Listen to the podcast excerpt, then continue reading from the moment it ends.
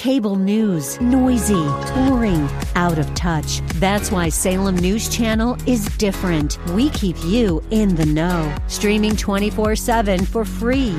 Home to the greatest collection of conservative voices like Dennis Prager, Jay Sekulow, Mike Gallagher, and more. Salem News Channel is unfiltered and unapologetic. Watch anytime, on any screen, at snc.tv and Local Now Channel 525. And now a word from one of our Bible Live sponsors. Our company is so proud and excited to sponsor the Bible Live. As a businessman, I have to make decisions every day about how to best invest time, personnel, and resources for the best return and results. The scriptures say there are two things on earth that will last forever God's Word and the souls of people. It's my hope that you, your family, your church, and perhaps even your business will pray about giving a tax deductible donation to the Bible Live at this time. Together, let's expand this historic broadcast of the scriptures to other cities across our nation. A sound investment for both time and eternity. You can donate by credit card at the Bible Live website www.thebiblelive.com or mail your check for the Bible Live to P.O. Box 18888. That's P.O. Box 18888, San Antonio, Texas 78218. Welcome to the Bible Live Quiz Hour. It's time to test and grow your knowledge of the Bible. The entire Bible every year. On Sunday nights at 9, join us here for the Bible Live Quiz Hour. Soapy will ask questions from the Bible Live leaders. You call in with the correct answers, and you win. It's just that simple. So get out your Bible, put on your thinking cap, and hit that speed dial. Because here's the host of the Bible Live, your Apache Indian scout through the Book of Books, Soapy Dollar.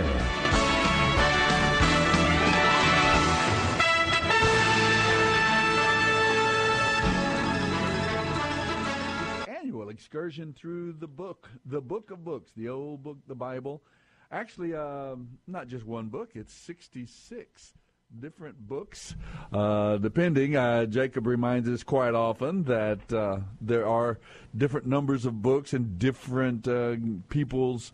Uh, the Greek Orthodox and the Roman Catholic and the this and the that and the other, but generally, broadly, widely accepted, 66 books written over a period of about thousand five hundred years. Can you imagine that? This, this book, uh, that that's it's a long time, and then it's written in uh, 40, 40 different authors, um, uh, somewhere around 40. We're unsure the authorship of just uh, maybe one of them. I guess the, uh, the book of Hebrews is the one that's most notable that we don't know exactly who wrote it.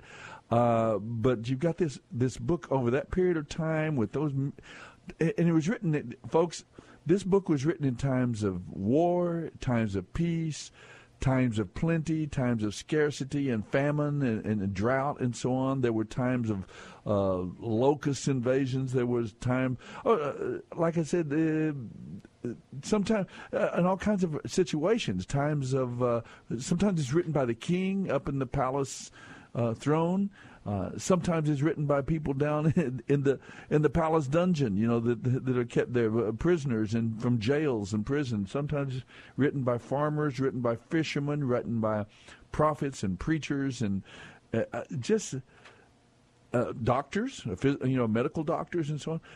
Amazing book that, and the the astounding thing is that with this kind of variety, with this kind of uh, different books, different time, different places, you know, three different languages, all these different people.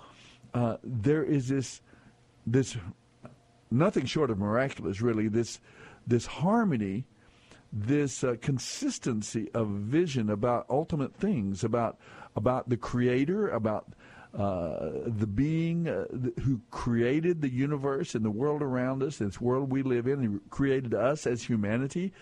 Um, there's this this it's astounding the consistency.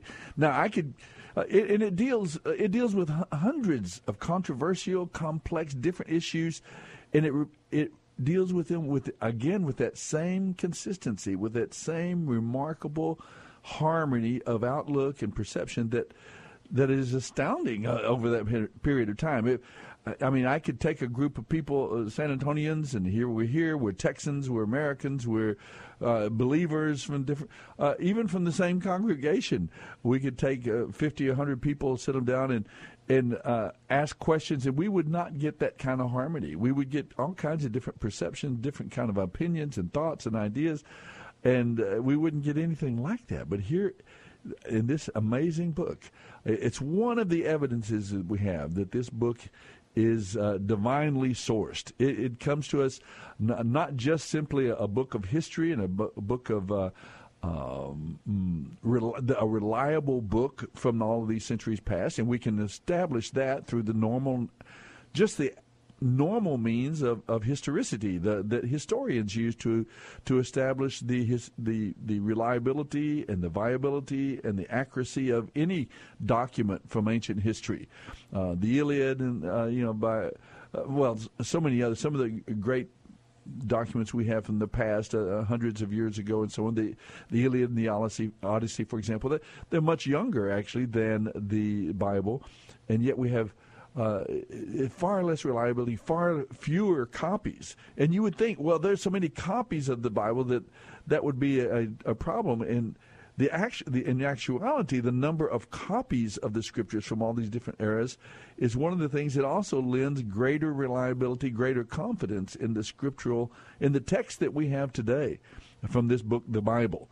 And so, because you can you can trial and not trial and error, but you can test them. In other words, you from all these different eras, that makes there's so many back checks, so many ways you can go back and check and check and check and check and see has it changed, has something changed, do, do we see evidence of changes in the text and so on, and and there are isolated cases, and we have to figure them out and walk in, and see what they.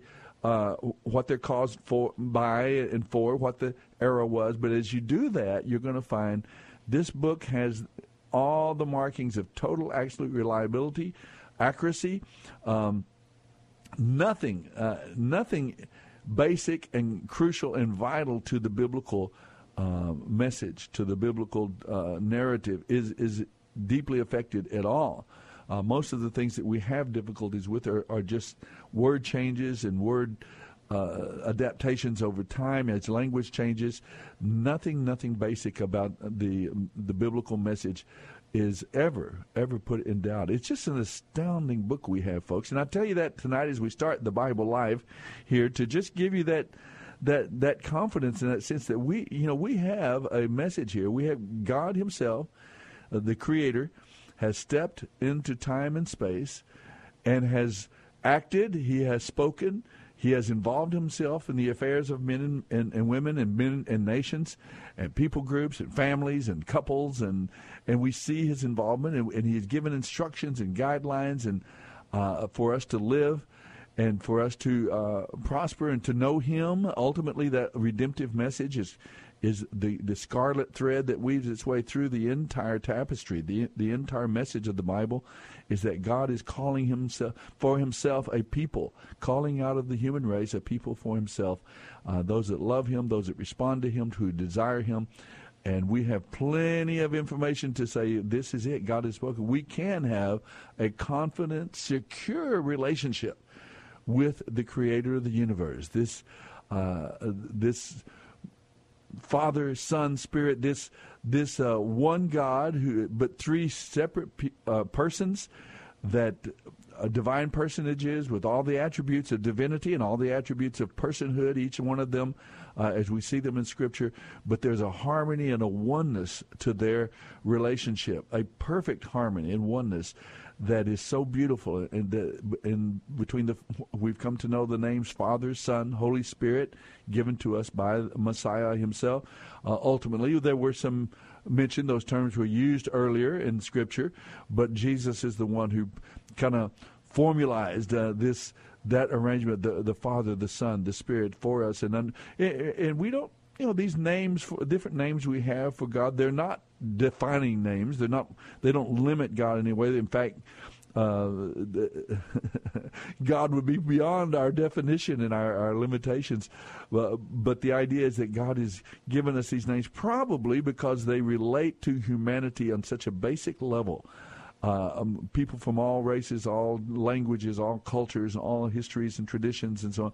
Th- those are terms that relate to human beings and, and, connect with us in terms of inviting us into a relationship, a, a, a, um, mm, a harmonious and, and, and uh, oneness relationship. The oneness relationship that exists in the Godhead between the Father, the Son, and the Spirit. We are being brought into that oneness relationship. The people of God all over planet Earth.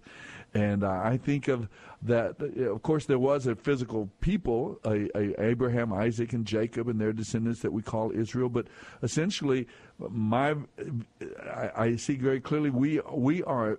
They were a symbol of. They were a type of. They were a picture of the idea of God dealing with His people. We are all now spiritual Israel. We always have been. It's not replacement theology.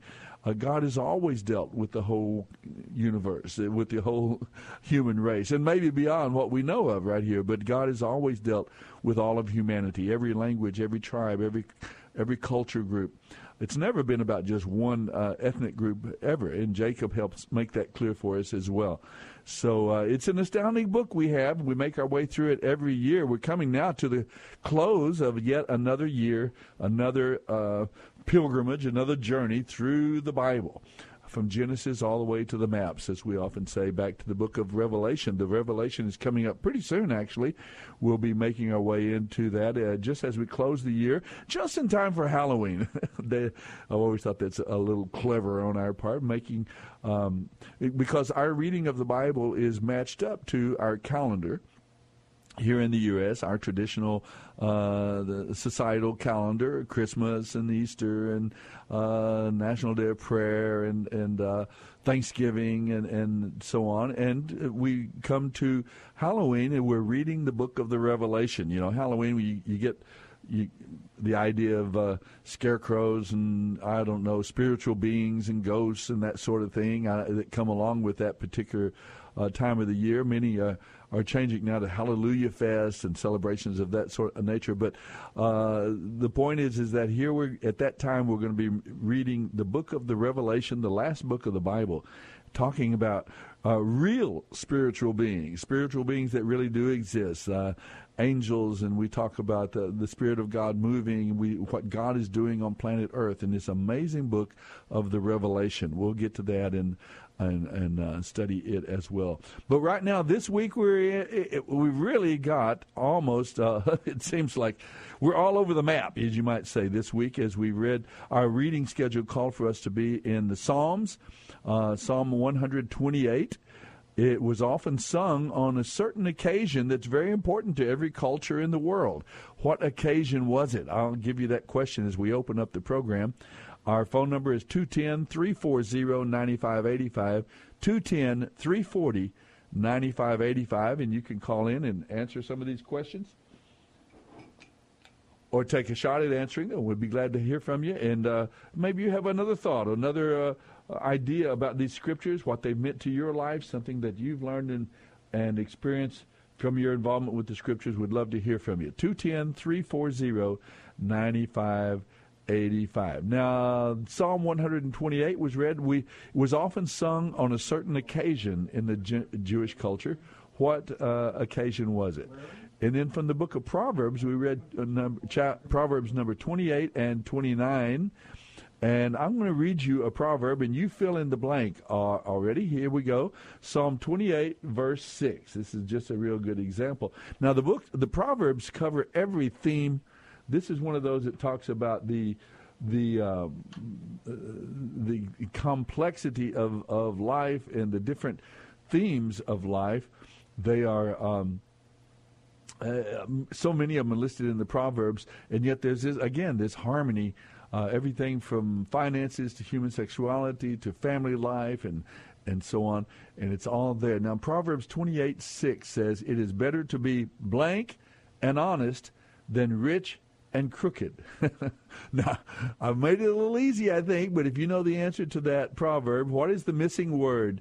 It is better to be blank and honest than to be rich and crooked. All right, there you go. You have uh, that that question out there. And then we finished up the book of Daniel, this astounding book uh, from the Old Testament. This this man uh, led uh, was a spiritual leader for about five different dynasties over many decades of time, and God used him in such an astounding way.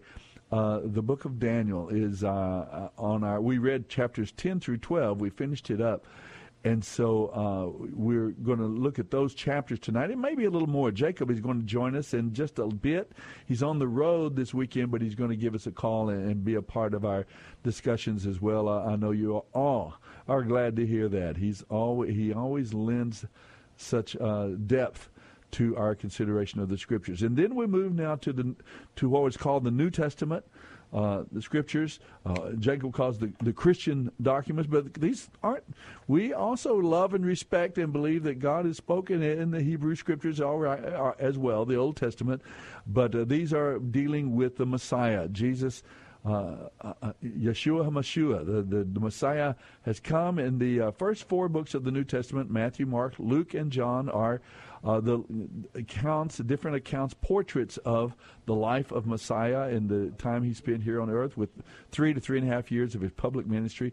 And then you get into the uh, books of history and so on from the New Testament, which, which talk about the, the beginning of the, the, the people of God, the reshaping as it ta- is it the gospel, the good news of God's love and forgiveness, and His His re- uh, redemptive plan uh, explode out into the Gentile world in the big, big, huge way. It was always there as part of the mandate of the people of Israel, Abraham, Isaac, and Jacob, to take the good news, and, and in a limited way they did. But under Messiah, it exploded into uh, the Gentile world. So they, we're going to look at the books of James, uh, small books at the end of the New Testament, the book of James, which is considered perhaps one of the more Jewish in, in a strong sense. Now, all of the books of the New Testament were written by Jews. Jesus himself, a, a practicing, committed, devoted Jewish man.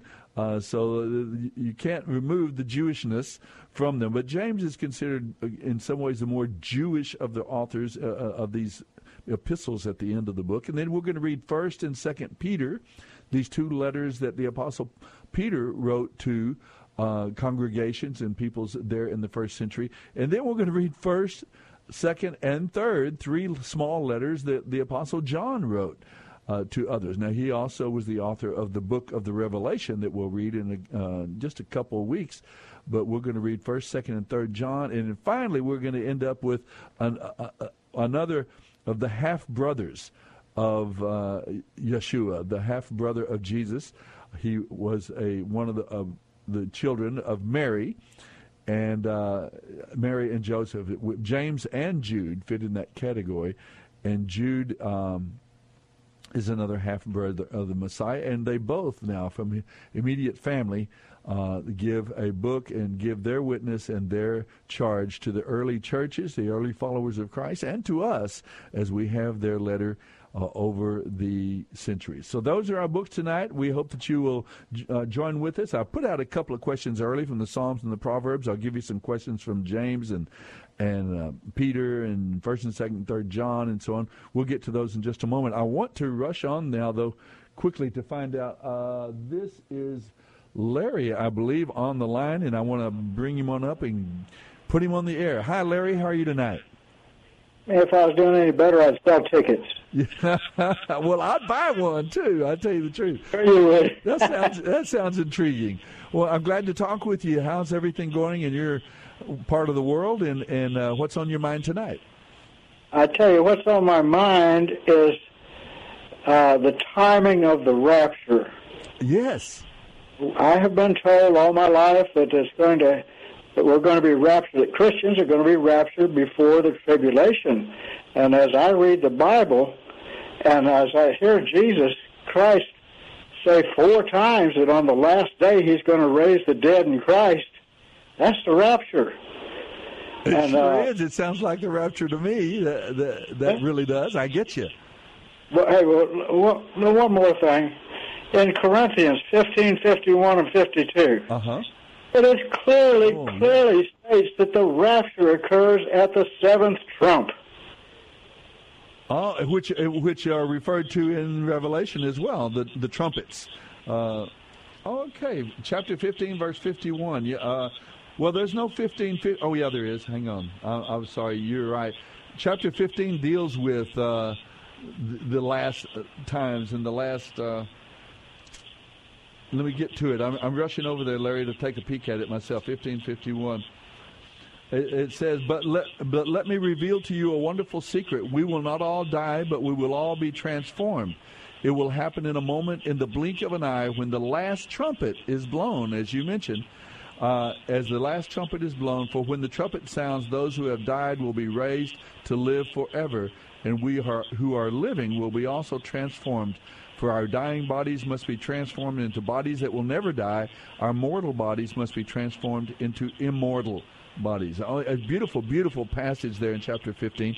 And if we relate those trumpets to the trumpet messages of the book of the Revelation, uh, because they have these seven trumpets and so is that what you're referring to, the last trumpet? Yes, sir. Okay. Did you know that John Darby in 1830 is the first one to make it popular about a, a pre-tribulation rapture?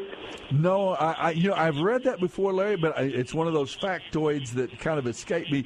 I, there's so many uh, with the book like that, but I, I, I get you. I really do, and I'll be honest with you. You know what I've done with the end times? I I know that. And frankly, let me tell you, I, will just say this, Larry. I, I think if God wanted to nail it down and make it crystal clear exactly when things are going to wind up, I bet he could do it. I bet he could just make it so clear that we would all look and say, well, clearly it's obvious this. Uh, in some ways, I'm not sure God wanted us to know the. Well, it's clear He didn't want us to know the day and the hour for sure. It, it actually says that.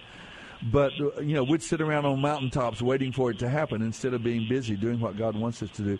I've kind of done that with the end times. I I believe it's there, and I believe God's going to wrap it up, and He's going to end time, and He's going to return, and He's going. Uh, what do they call panthe- uh, pan? I, I've forgotten the name of the. Everything's going to pan out in the end. But you know, no matter what view you take of the end times, let me ask you, Larry, what is what is the number one lesson we take from any of the biblical teaching about the end times? What's the number one takeaway application?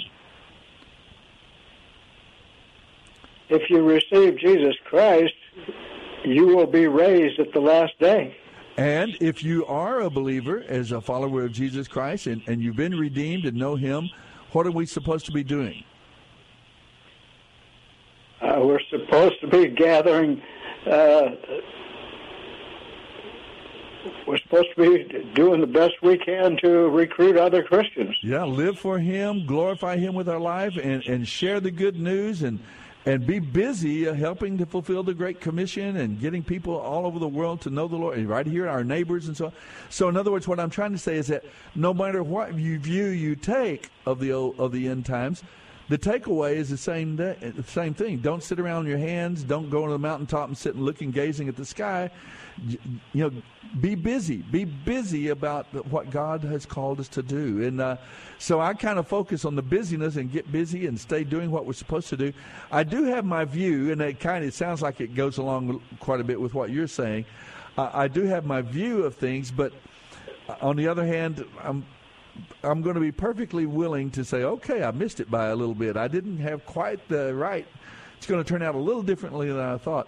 But I kind of agree with you. I have to admit, in my older age, in my, my last 10 or 15 years, my wife and I both have made a pretty good exploration of the theme.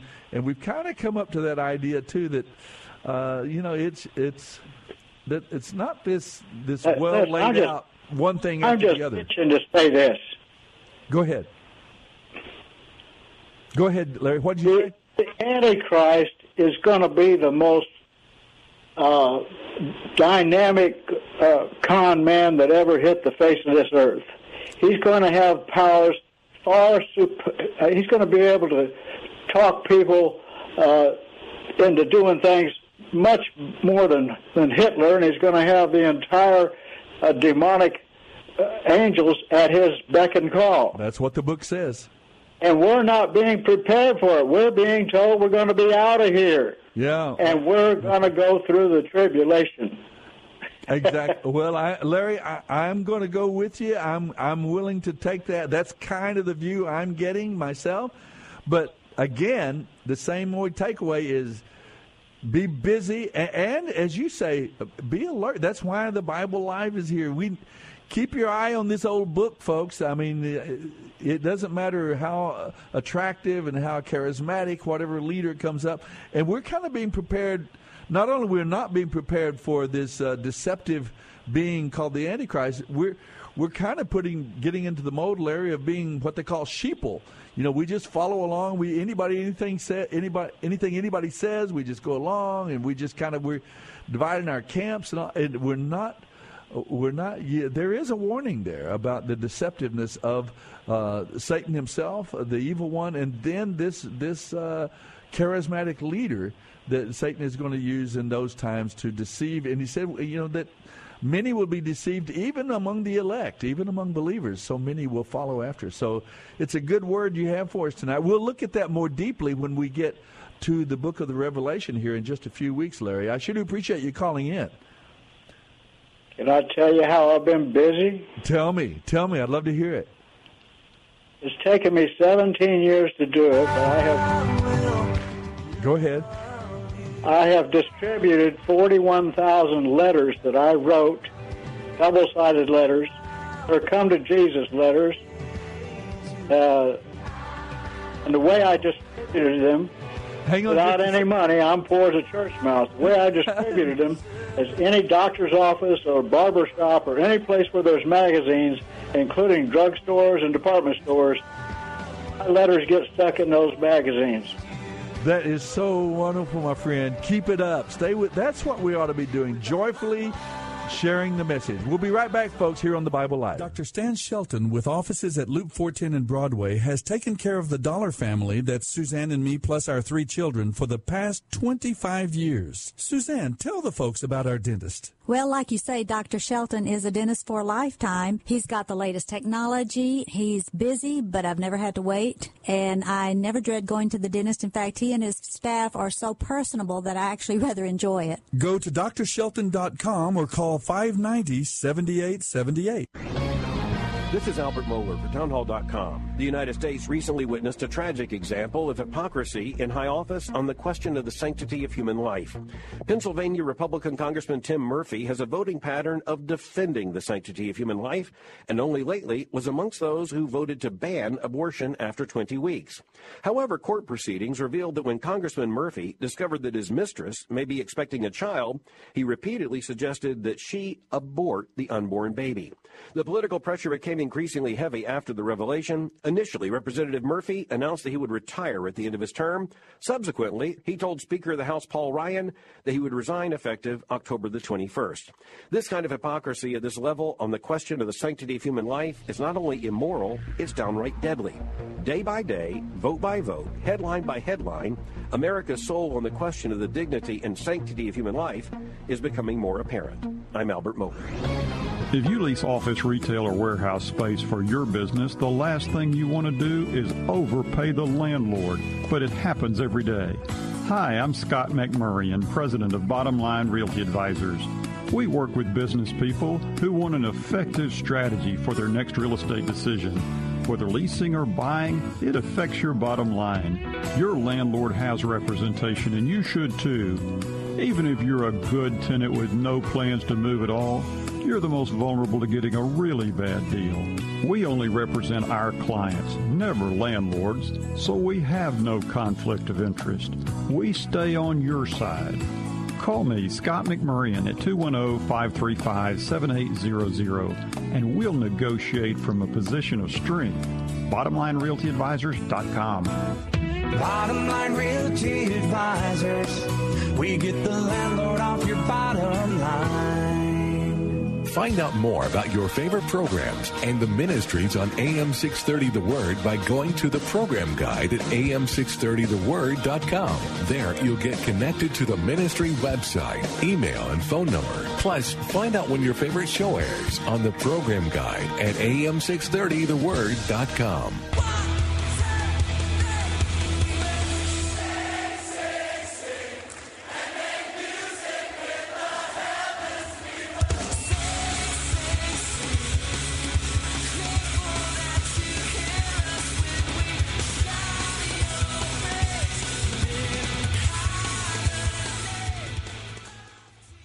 is the Bible Live with Soapy Dollar.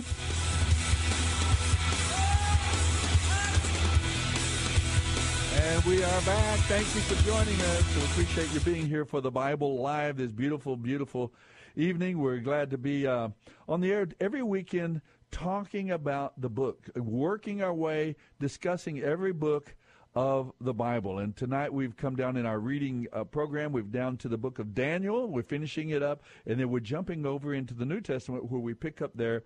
Uh, we just finished with the book of the Hebrews, the book of Hebrews toward the end of the New Testament. Now we're going into those little letters that were written at the end of the New Testament James, First, Second Peter, First, Second, Third John, and the little book of Jude. Right before we get to the book of the Revelation, which we'll read in just a couple of weeks. So we're going to be discussing those. So we've taken some calls here real quick as we began the program.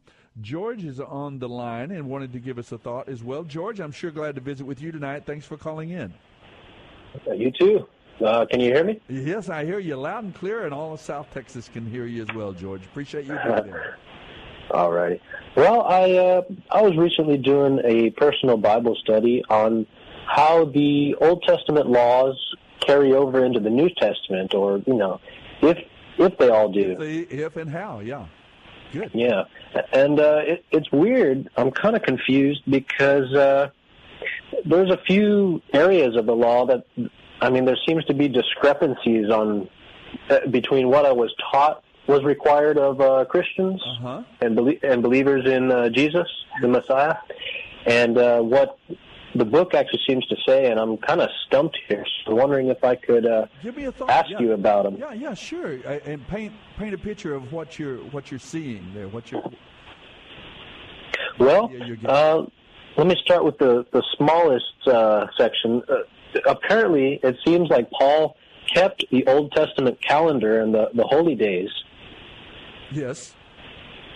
Yeah, So, like- in- now, uh, uh, taking it step at a time like that. Remember, Paul Mhm. is a devoted, committed, practicing Jewish person, and and so yeah, he did. He kept uh, the, the the the festival days of the Hebrew Scriptures for the people of Israel, and and with, you know within within the boundaries there, physical boundaries of Israel, he kept Mm-hmm. those. He he took that vow. That remember when he came back to Jerusalem after his, I think it's his third Yeah. missionary journey and so on. Yeah, yeah. Acts 18 when he, when he cuts his hair. Yeah, that's right. You you got it right. Mhm. Yeah. I guess that's what we call the um, what is that called the the kind of vow, uh, the the the um, Nazirite, right? yeah the Nazarite vow. Yeah, good. hmm Yeah. Go ahead. Uh huh. Uh, well, so that's that. You bring up a good point because he was a Jew or, or an Israelite Uh-huh. by blood. I'm not, and so I'm kind of wondering what exactly is the, uh, you know, what exactly God requires of me to uh, please Him. I know I can't earn my salvation by doing uh, good works, but I know that Jesus said that if I love Him, I'll do what He commands. Yes. So I'm I'm wondering what the uh, the commands of God for a Gentile like me are. Yes. It- is an excellent question, and it has caused a pretty good amount of confusion, particularly in our era. Uh, the the Jewish uh, laws, the the laws that were given by Moses to the Hebrew people for to guide them in their culture, their tradition, their calendar, the calendar you talked about, uh, is is uh, written for them. Uh, they had a unique calling. This particular people group did. Uh, it wasn't like they're the only ones saved on planet Earth, but they were going to be used as a vehicle, as a vessel.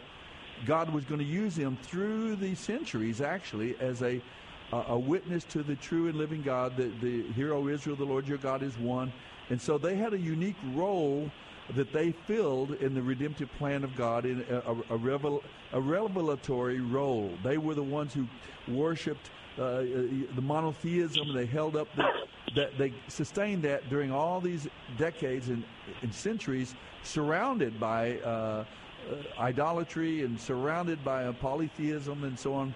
They had to hold on and be faithful. Now, they are a picture of God's uh, dealings with all the people of God, uh, Gentile.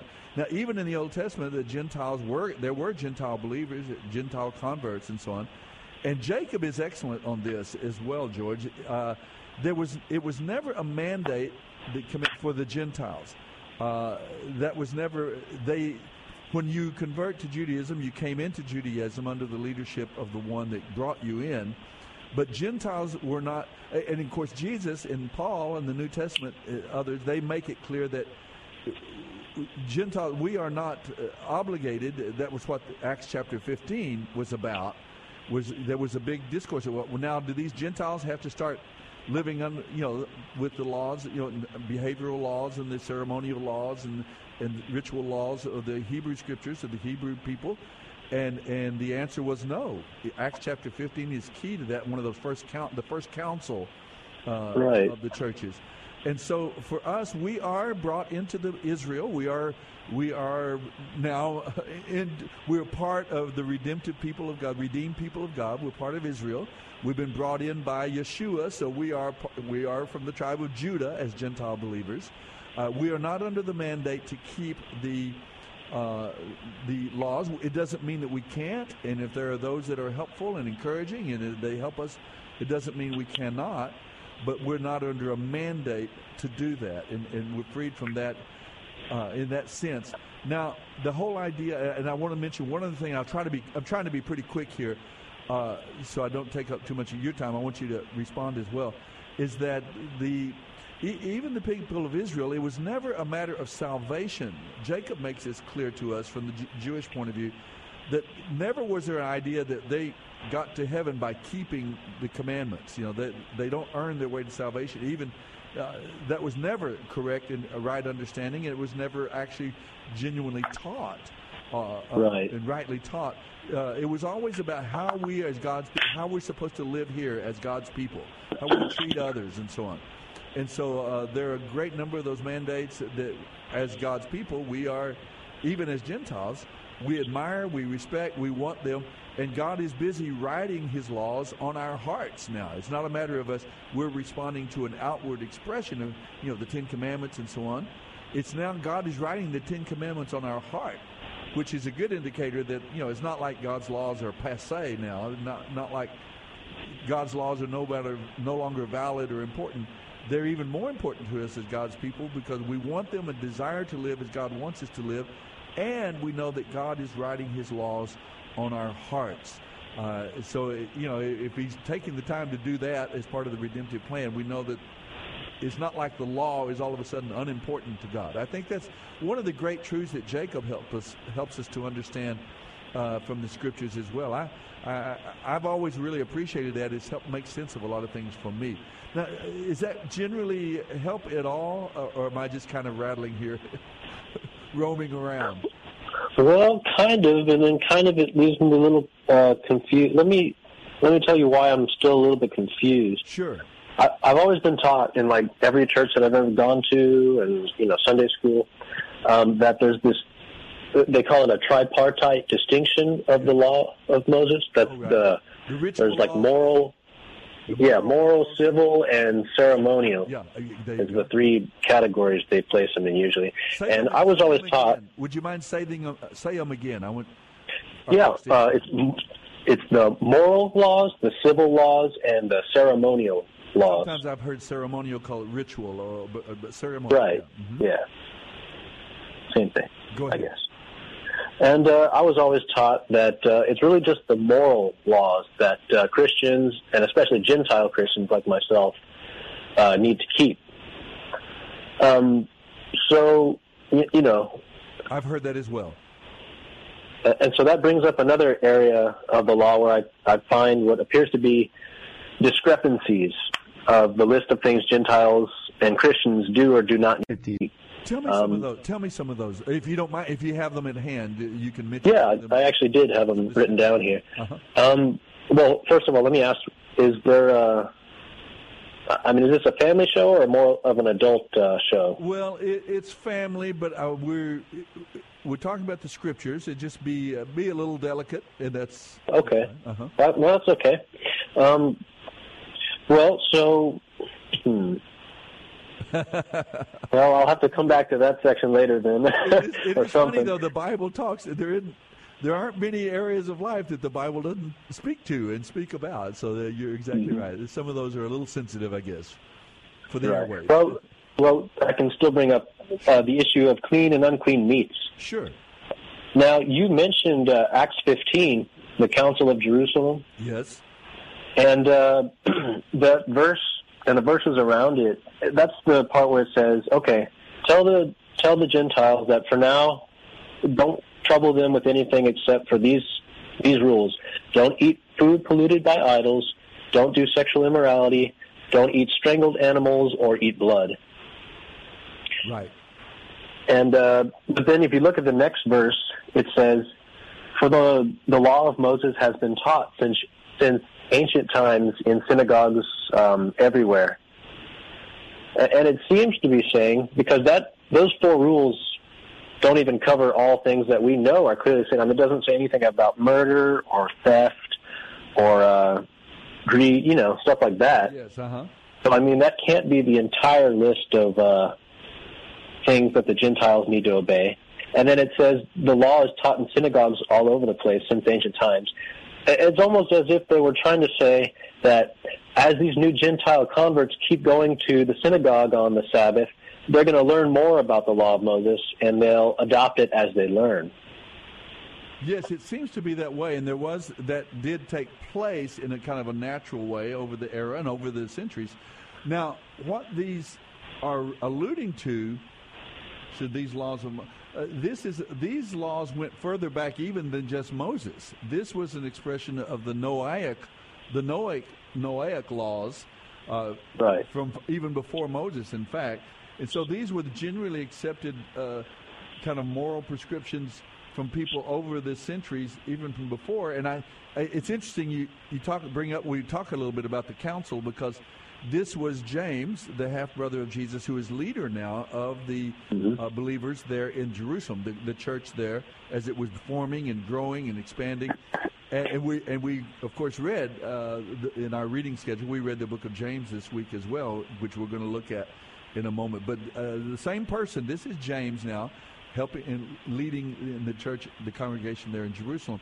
And, and the reference there, I think, goes back even to the Noahic laws, and that's what they're saying is that these things have been taught. These are generally known from the people of God for centuries and centuries. Uh, that you know, and we're taking these fundamental precepts and, and concepts that we're we'll ask our, our Gentile brethren to uh, respectfully and for, for harmony and oneness in the, in, among the people of God to uh, live under, but they don't. They're not under the mandate of all the uh, different mandates and laws that the Hebrew Scriptures give us. Uh, I think that is about the best I can speak to it, George. I, I think you're onto something, though. I, th- there is a mixture, and frankly, today's. I don't know if you've noticed it. I, it seems to me that I have noticed a, a general. I don't know if it would come up to a, a huge movement or a massive movement yet, but there seems to be a turning. Uh, I notice a lot of congregations now, uh, you know, Pentecost, Yom Kippur, Day of Atonement, and so on. A lot of are giving attention to some of these special dates, even that, that the people of God celebrate and mark. And uh, I, I, there seems to be a movement among believers to kind of go back and pick up on some of the more helpful aspects that help us and nurture us and build us and encourage us in our faith. Um, I, I, know I'm not answering as well as I, I, ought. I guess I'm kind of feeling the mandate of time here, but you know, mm-hmm. Jacob is on the other line. He's going. He's calling in now from. He's just traveling back to San Antonio, and he's on the other line with us. I'm going to ask him that too. He has some insights about that that I that might be helpful to you. Uh, okay. I, do you? I don't know if you've ever met uh, my friend Jacob. He calls it. We're we're usually on together. He's traveling this weekend, but uh, you know, Jewish raised raised in the scriptures and so on. He helps us a lot to understand that the Hebrew perspective of these different passages. And I'm going to tell him about your question. He's probably been listening anyway. But and if he says something that you want to ask more about, don't hesitate to call back. All right, we'd love to hear from you, George. That'll be fine. All right. All right. Thank you a lot. For All right. Thank you. And, again, Mhm. we'd love to hear from you again. If you, if it, it's not satisfying, or if you have a further question, I'd like to have you talk with Jacob directly. All right. Okay. Thank you. Good to talk to you, friend. Well, we are there. Um, what line did you say Jacob is on? I got him. Let's bring him up here and see if I can get us talking with our friend Jacob on the line. Hi, Jacob. Hey, hello there. I was calling in the Bible Live because I heard the guy at Soapy can answer all the questions. Well, we're giving it a shot, but uh, there's a question we just had that was. Did you hear the last caller by any chance? Uh, I, I only heard part of it. I, I didn't hear the question, but I, I got the gist of it from your, your conversation. Uh, George was saying that he was wondering what part of the scriptures, and he's he was telling you and I have talked about this many times. I said that uh, we Gentile believers uh, in our generation, and I guess in the last 50, I don't know, maybe even 100 years, I'm not that old, but I'm just saying, we've kind of gotten the idea that the, the laws of Moses, the Torah, uh, there were there were ceremonial or ritual laws. There were civil laws that mandated and governed the people, the way they lived and organized themselves uh, in the land in, in the promised land. And then there were moral laws that and so on. And he said, well, you know, I've kind of gotten the idea over the years that we as believers, as Gentiles, we're you know we're we, we grab hold of the moral laws and those are important to us uh, and so on but but we're not under the mandate to follow necessarily the ceremonial laws uh, as I call it, sometimes the ritual laws uh, or, or, the civil laws that that govern them as a nation as a, kind of their constitution. And so I wanted you to be able to speak to that a little bit for George uh, and because uh, you've to me, you've helped clear that quite a bit, and I tried to express what I've I've kind of learned from you and seen from the scriptures here myself. But maybe you could speak to it as well. So that's one thing, and the other thing is I have another caller on the line, and I wonder if you could just join right on in the conversation and stay with us now. Yeah, I can. Yes, sir. Let me bring Larry up and uh, see if we can talk to him together. Hi, Larry. How are you tonight? Are you back on the air with us, Larry? I hope we have Larry on the line. I I know I hit the button. Larry, I think maybe we lost Larry. I'm guessing. Oh, or is he back on number one? Let me try that. Larry, are you with us? Yes. I think I just cut off Jacob, didn't I? Ah. Well, that's his tough luck and, and my good luck. Your good luck. Well, go for it, Larry. He, I know he is listening, and he'll call back. But go ahead and, and uh, tell what was on your mind there. Is I know. yeah, I tell you, Soapy, what I would like more than anything in the world would be to have the opportunity to debate a pre-tribulation uh, a pre-tribulation rapture uh, minister uh, with a large crowd. Okay, that would be exciting, and it wouldn't be the first time. But um, I know it, it's there. There are just so many so many, and I and I wonder about that. I'm a little alarmed about the fact that we there's all these many theories and, and, and so on, and and so many talk with such great authority. You know, they write great books, and it's all meant. Here we see Iran, and here we see China, and it, it kind of lines up, and and and I really don't have a problem with them in the sense I go to their passages, I read the scriptures, I look at them, and I and I and I, I'm guessing I'm kind of giving them the benefit of a good heart and a but in the end, I, am not so sure we're supposed to be so obsessed with trying to figure out exactly how and when everything's going to unfold. It seems to me pretty clear that the, God told us that it's going to wind up, so that we know it is going to wind up. It's not a circle that goes on forever. It's going to there's going to be time, there's going to be an end of history as we know it. God will uh, come oh. and wrap it up, and and he'll do it in his perfect time and good time. And I, am not but so if he clearly says four times he's going to raise the dead in Christ on the last day, the last day. that cannot be before the tribulation. I know. I get it. I really do. And I guess it's important in the sense that you mentioned that not just you know kind of having all the ducks in a row and everything, uh, knowing everything clearly what's going to happen, but the whole idea of of being prepared, being ready for a deception, a, a, a deceptive and uh, leader, charismatic leader that w- is predicted and prophesied. That we should be alert to uh, to uh, be grounded, firmly grounded in God's word, in His way, in, in, about Himself and about His redemptive plan, so that we're not deceived and we don't go off following uh, other voices and get distracted from the work that we should, you know, that we should be about as God's people. I, I think there's something to what you're saying there. There's a, one reason that we should, but you don't really, I think you can take on that mandate and understand that priority, uh, kind of no matter what your end view might be. Don't be distracted by trying to figure out the day and the hour and how everything's going to wind out, but but get you know be busy. And I love what you said about your forty. You said 40,000, 41,000 letters. I'm astounded, Larry. That, Forty-one thousand, yes, sir. amazing, and I praise God for it, and I thank you, and I admire you, and I it's well done, brother. That encourages me to to keep on uh, working and laboring as well. And I hope it encourages our listeners that we're to be busy, not trying to figure out, you know, when every how everything's going to wind out. Which I've been thrown out of a lot of good places, though. well, so was Paul, and so was Jesus. So uh, we're, we're in good company. So uh, Hey, Soapy, one more thing. Sure. How is it that an adulterer can't be a head honcho in the in the church, but an avowed uh, practicing homosexual can? How in the world? How did they get that twisted up? You're asking me a question that goes far beyond my understanding of, of even uh, not only the Bible but uh, of human logic. It just doesn't make sense. Uh, I appreciate I, I appreciate the uh, the little uh, humor there. I thought you were going to say an adulterer could be uh, head of a church, but but that an adulterer became the king of Israel. You know, like David. Oh, yeah. That's, uh, but okay, we won't go there. I appreciate your calling. I really do. I, and I, I'm going to bring Jacob up, and I, I want him to speak to this and to the other theme that we've talked about tonight.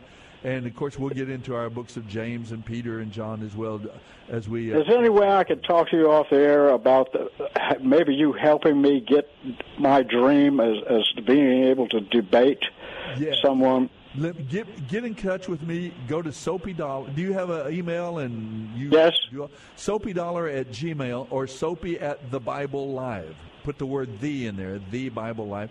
You can Hold, hold on. Soapy Dollar, okay. Soapy Dollar at gmail.com At gmail.com. or Soapy at the Bible Live, the name of the program here. And uh, if you get in touch, give me your cell number, your number there. I'll call. We'll talk. We'll visit. I, I'd love to see if we can help. Let's see what happens. Oh man, where you been all my life? Well, we'll all right, soon. I'm going to send you the email right now. Okay, brother. Thank you, sir. Thank you. Bye now. Bye. Good to hear from Larry tonight. I appreciate it. A couple of really good questions that we're going to look at tonight. I'm going to bring Jacob back up, and I thought Jacob, I, I'm sorry I uh, dropped you a while ago. It wasn't on purpose. Well, I, it's okay. Uh, you keep hanging up. I mean, it won't do no good. I'll just call back. Well, I thought I'll put you uh, lock you. That's what I did last time as well. But uh, so I got you on lock now, so folks can call in if they'd like and, uh, and join with us. But would you speak to both of those issues? One was the one about to what degree do we as Gentile believers, to what degree what manner, how do we, uh, the Acts 15, the council there at Jerusalem, uh, how are we to relate now to the the Torah, the the laws that God gave to the people of Israel as to how they're to live and behave and comport themselves as God's people on planet Earth. Uh, give us some guidance and some thought that you've gleaned and given to us. Uh, oh, I, I, to me, it's always kind of made sense to me, and we can visit with a, a little bit about it. And then we'll talk about Larry's idea about end times in just a moment as well. Can you do that? Okay, sure. Yeah, sure, sure. Uh, since you mentioned Acts 15, uh, that's that uh, the council that, that was Paul was at, and James was leading the council, correct? Yes, right, exactly. Okay, I, and you know, I mentioned he read to us that passage about uh, strangled blood and eat meat that's been strangled, Yes. and uh, sexual immorality, and so he mentioned that and traced that back in in our versions. It says that the the law of Moses here has been taught for generations and centuries. That's and, and I mentioned the fact that that goes actually further back. Even it goes the Noahic laws exactly. And- and that- Exactly. that you talk Yeah. to us and so on. But Yeah. that is a question a lot of people wonder about: is to what degree and what level, as Gentile believers now, uh, are we to fit and jump into that? And I, I you you can speak to that with a. You know, I tried to kind of give it uh, my best shot, but I think you can speak to it with a special kind of a view and authority as one who understands that from the Hebrew perspective. That I want you to talk about it. So I'll shut up. Yeah, yes. about that? yes, no, no. I, I thought I thought you did a great job actually, because yeah, you actually said it. Because what's in Acts 15 is, as you said, uh, known as the Noahide laws. And those actually come from Genesis. And uh, and the Jewish uh, historical idea was is that, uh, and that's why it says in those verses in the Acts 15, 21, 22, it says, you know, from the time Moses has been read in every synagogue. And, uh, and the reason for that is, is that, uh, the, the, uh, the non-Jewish Gentile, uh, person, uh, they only had what was called the Noahide laws. There are seven of those, and if you read closely, you'll find the seven mentioned in the Acts of 15, Acts 15. But uh, that doesn't mean preclude anybody from choosing to follow the others. The other people can choose to follow them all. But at a minimum, right there in the New Testament, Acts 15, is the idea of that those are been brought forward from the book of Moses, actually in Genesis, and that was for the people that you know don't want to be Jewish, but they do have some basic laws given by God, and they are incorporated right there in the New Testament. And of course, Let- that's let the famous. those. It says not eating food uh, uh, offered to idols. Uh, oh my goodness, that always happens, doesn't it? And it says not eating food offered to idols, uh, uh, to avoid sexual immorality, and uh, from eating meat of strangled animals and consuming blood. So those are listed. We can talk about those a little further in a moment. I wonder, does that mean we can't have our steak rare? Uh, you know, I'm kind of, I'm a little humor there, but uh, also I'm kind of wondering what does that actually mean to us. Maybe we can talk about that a little bit when we come back as well. All right? Okay. got to take Yeah. a break now. 340-9585, area code 210-340-9585. We'll be right back, folks. Don't go away.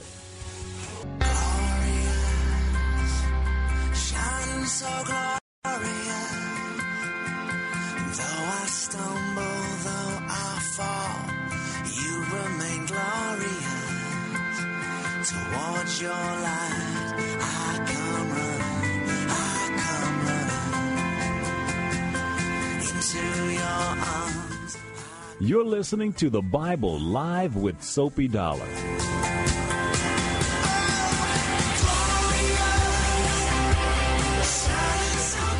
This is our last segment of the Bible Live. It has flown by tonight. Jacob, I'm glad you're with us. I'm telling you, I miss you. Uh, it's it's kind of hard.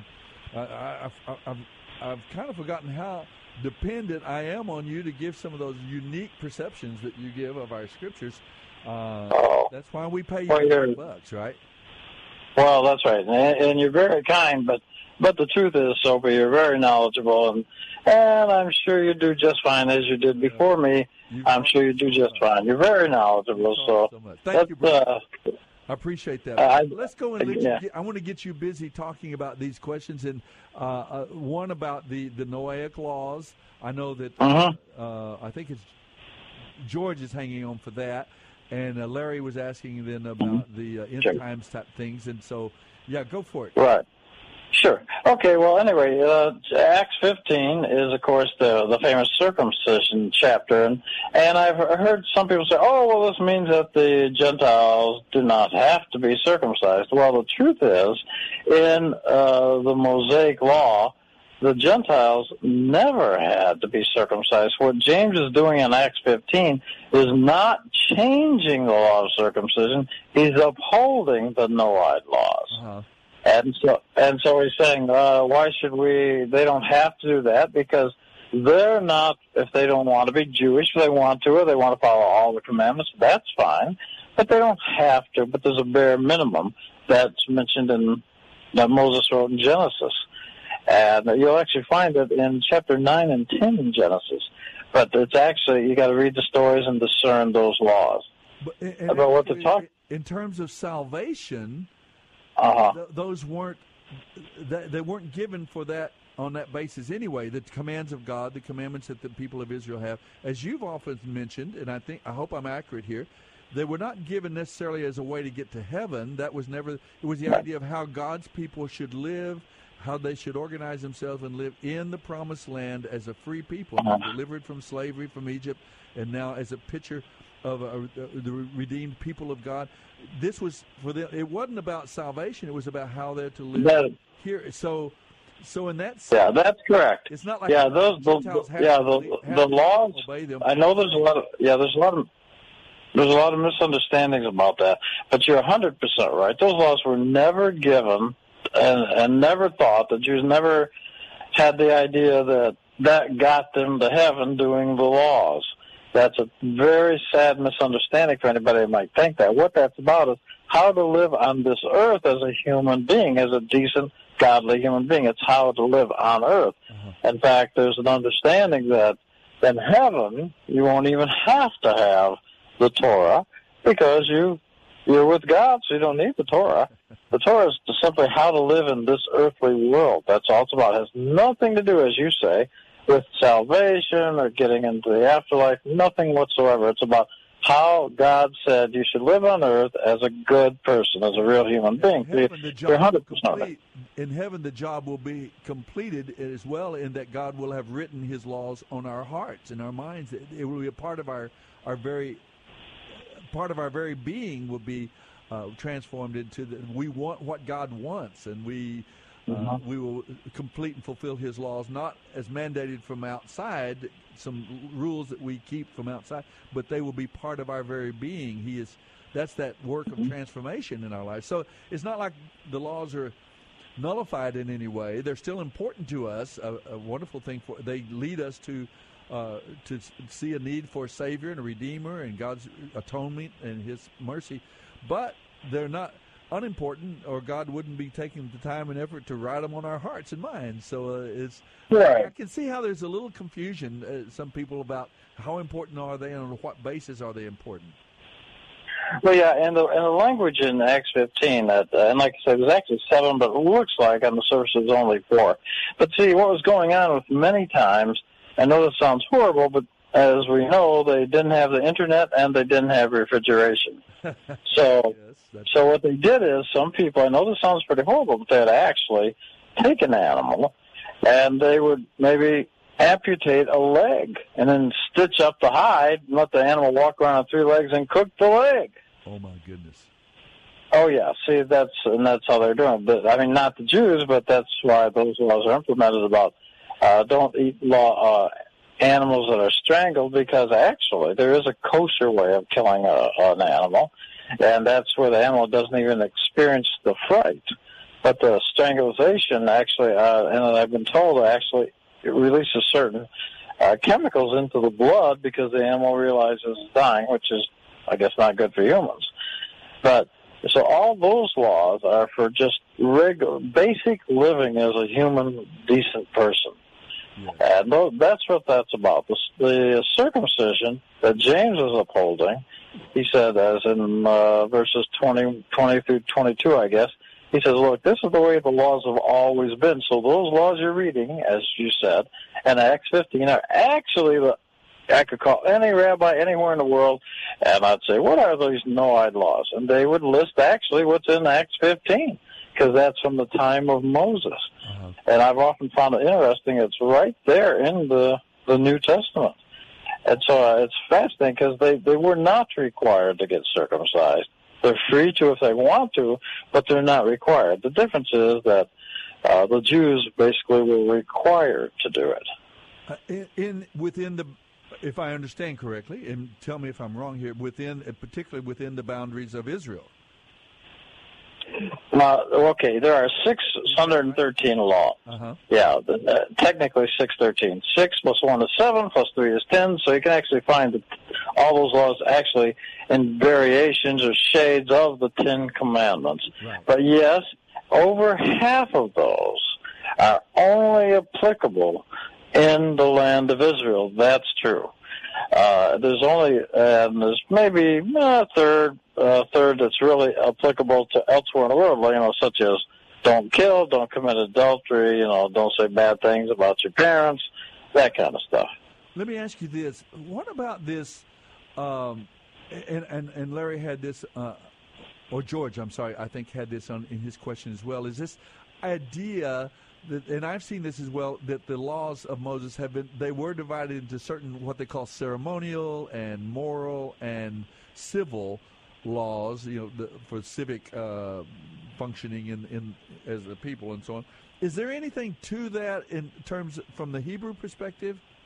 Oh yeah, that's a that's a fine question, Soapy. And you know what? I, I don't know if we've actually brought that up before, but that's actually a very good question because I've heard about the ceremonial, the moral, and I've also heard about uh, the ritual. Actually, in Hebrew, in the first five books in the Torah, there is no word ritual mentioned. There is no law word mentioned for the ceremonial laws. In fact, there's only one law mentioned for all of them, and that's the word you probably heard it called mitzvah, right? Yes. Uh huh.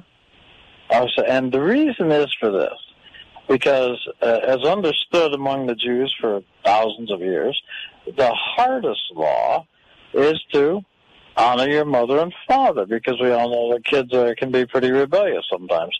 And but it, that law says honor your mother and father that you may live long upon the land. That's supposed to be the hardest. But then the simplest one is uh, do not take the egg and the mother bird at the same time. Wave your hand and send the mother bird away when you take the egg, and that's the easiest. But the law goes on to say exactly the same thing so that you may live long upon the land. and so when you've got the easiest and supposedly the hardest, and they've both got the same reasoning stated, it's always been understood that that's so we don't know the value. We can't sign one point to one, ten points to another, because we'd all do the ten point one and not worry about the one point one. So yeah, you're so it's all right. Yes. And So that's right. So That doesn't mean there are no different stages of evil. I mean, there are certain things that are you know terrible, terrible, and certain things that will not look so terrible. But I think the point you make is is valid. We we are as human beings, we do tend to prioritize and say, oh, that's not so bad. I can do that one, but uh, this one over here, I don't want to do that one. Uh, I guess Well, that would be our. Tendency. When you've got the hardest and the easiest, both with the same rule, hmm. that so you may live long upon the land, that's clearly a physical thing. As you said, it has nothing to do with salvation, and it's how to live. And so you got the easiest and the hardest stating exactly the same thing. We don't know what value to assign. That prohibits us from being able to assign a value, and so we just attribute them all to being equal. So, going back to your question about ceremonial, moral, we don't have in the, in the Jewish world. There's no way for us to discern what's worth more and what's worth. In the physical world, we can understand that murder is worse than you know probably stealing some money. And how we can do that is is that for intentional murder, the penalty is death. For robbery, the penalty is repaying double. So we know that there's, you know, there's something greater. Uh, there are certainly greater offenses on the earth, but the truth is, is that we don't know. That way, we can't figure out. And the way it was written that way is it's always been understood is so that we cannot figure it out. So we do them all. But as for like, let's say, keeping the festival days, uh, yeah, you know, Yom Kippur just passed and Sukkot just passed a couple days ago. And th- those uh, those are the pilgrim festival festivals where you're supposed to go to Israel, at least if you can. And on those days, those are supposed to be kept forever. But we don't know the value. We don't know the value of not mixing uh, uh, uh, blood with milk. You know, the famous thing about uh, it's in the Bible three or four times. It says, "Do not mix, uh, do not cook a child, a goat, in its mother's milk."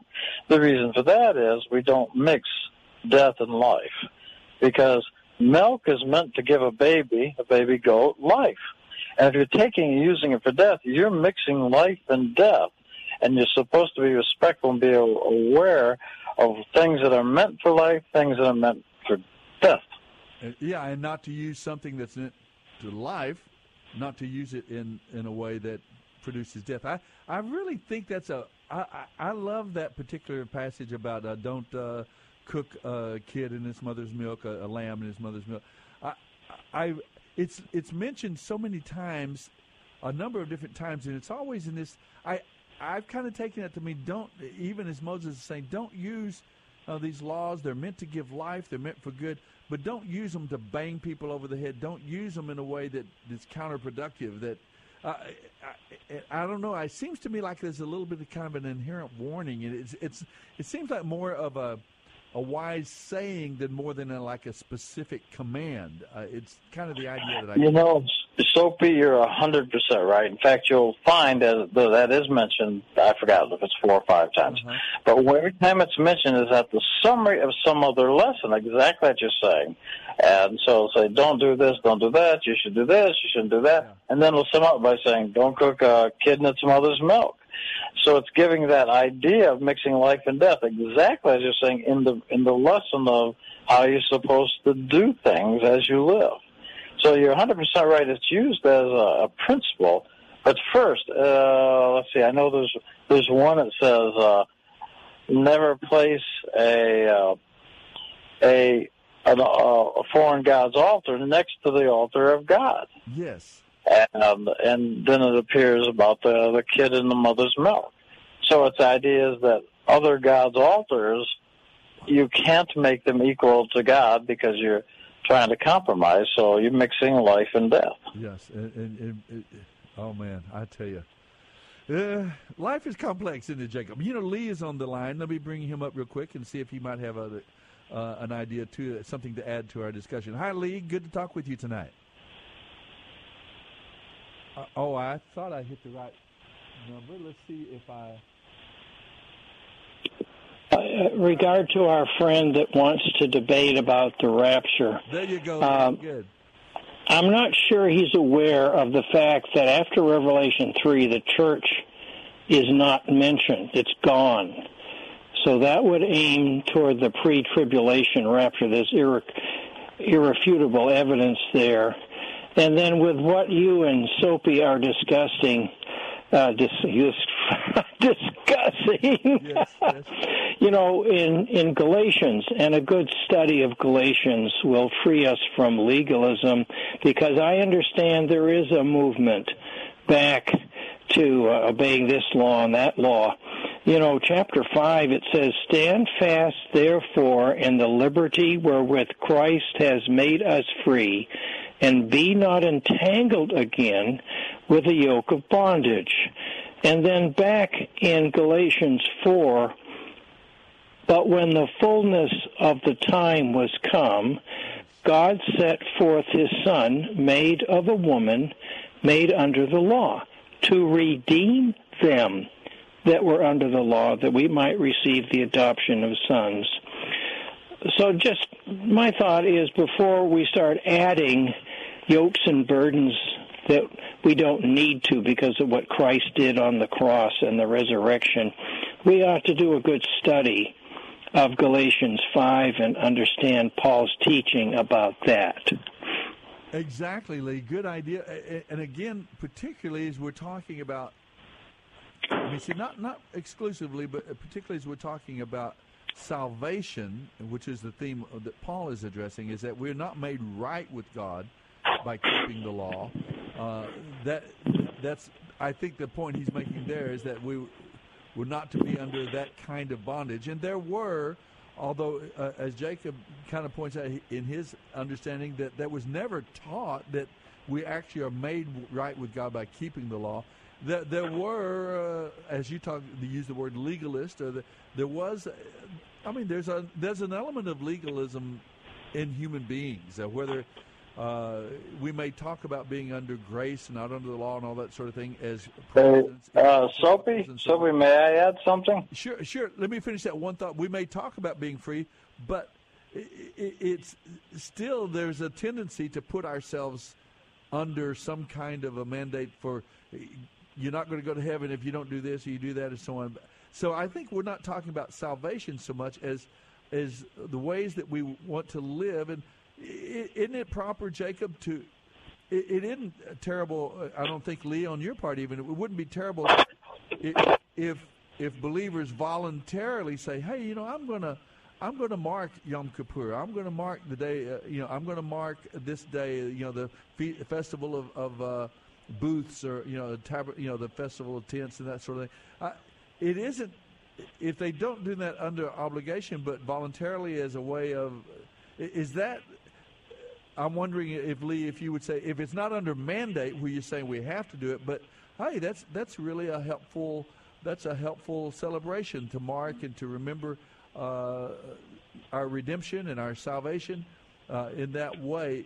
That wouldn't be the same thing as being under the mandate of the law, would it? Maybe Jacob, you did want to add something. Go ahead. Yeah, I'd like to add one thing. Uh, first, I'd like to say hello, Lee. How are you?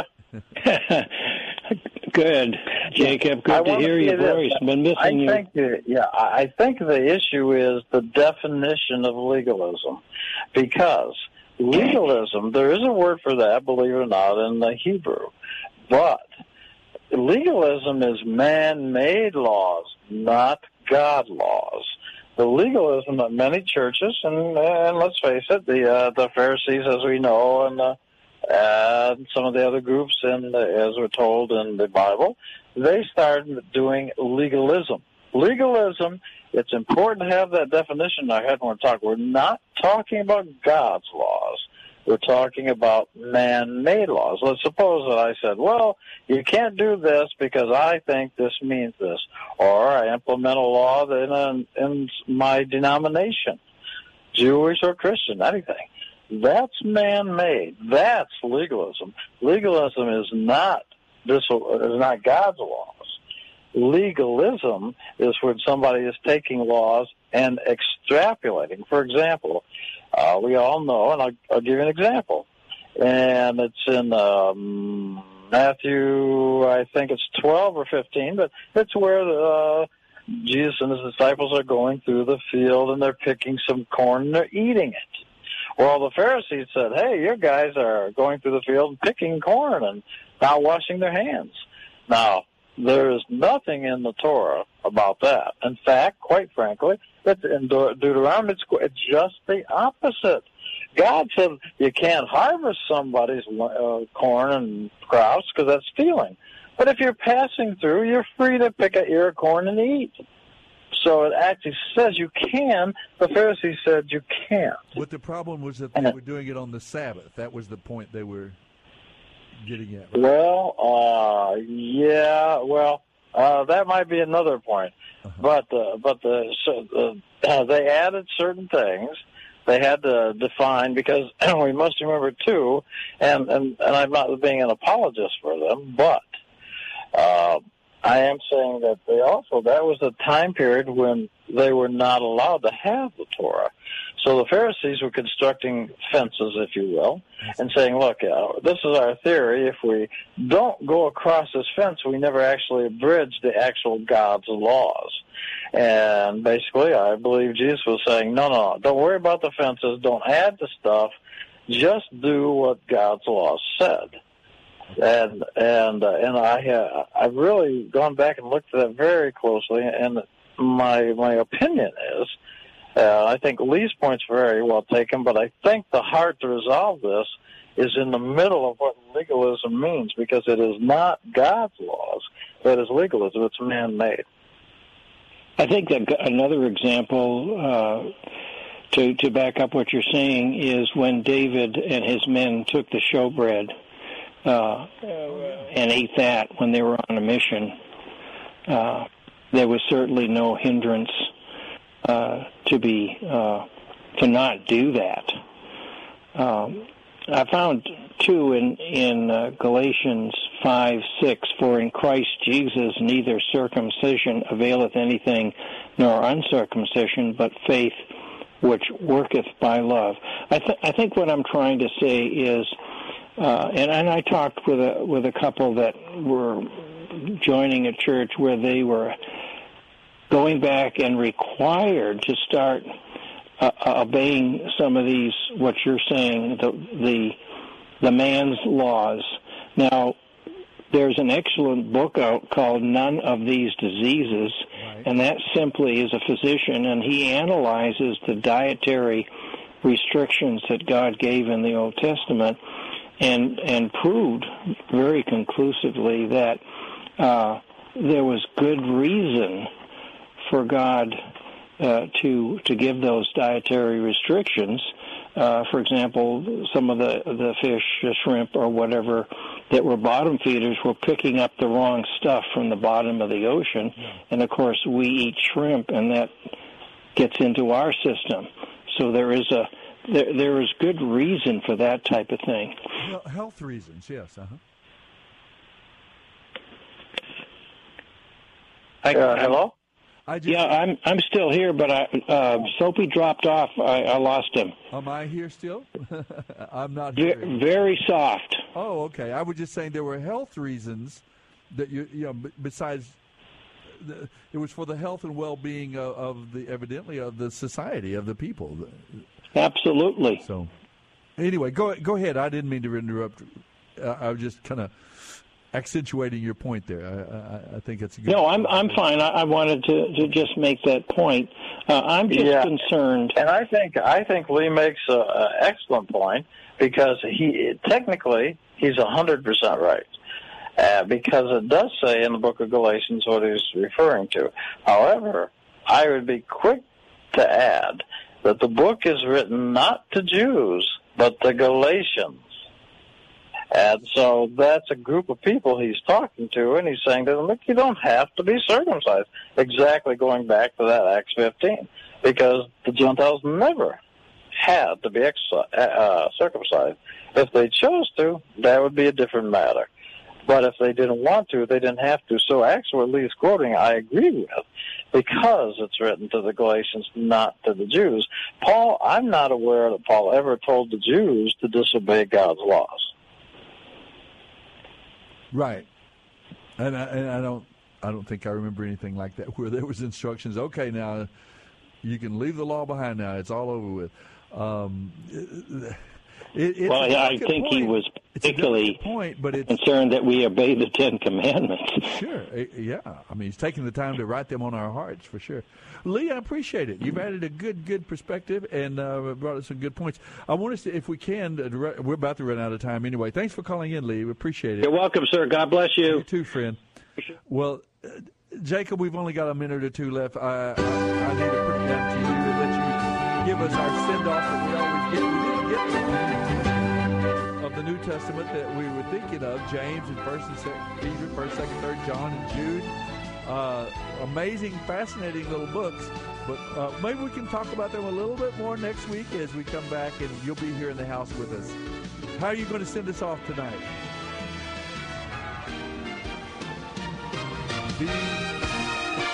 The Bible Live is I guess we dedicated to helping restore the Bible to our culture and is brought to you by Crew Military Ministry. Mailing address is P.O. Box 18888. That's Box 18888, San Antonio, Texas 78218. Hear the entire Bible every year on the Bible Live, weeknights at 9.30 on this great station.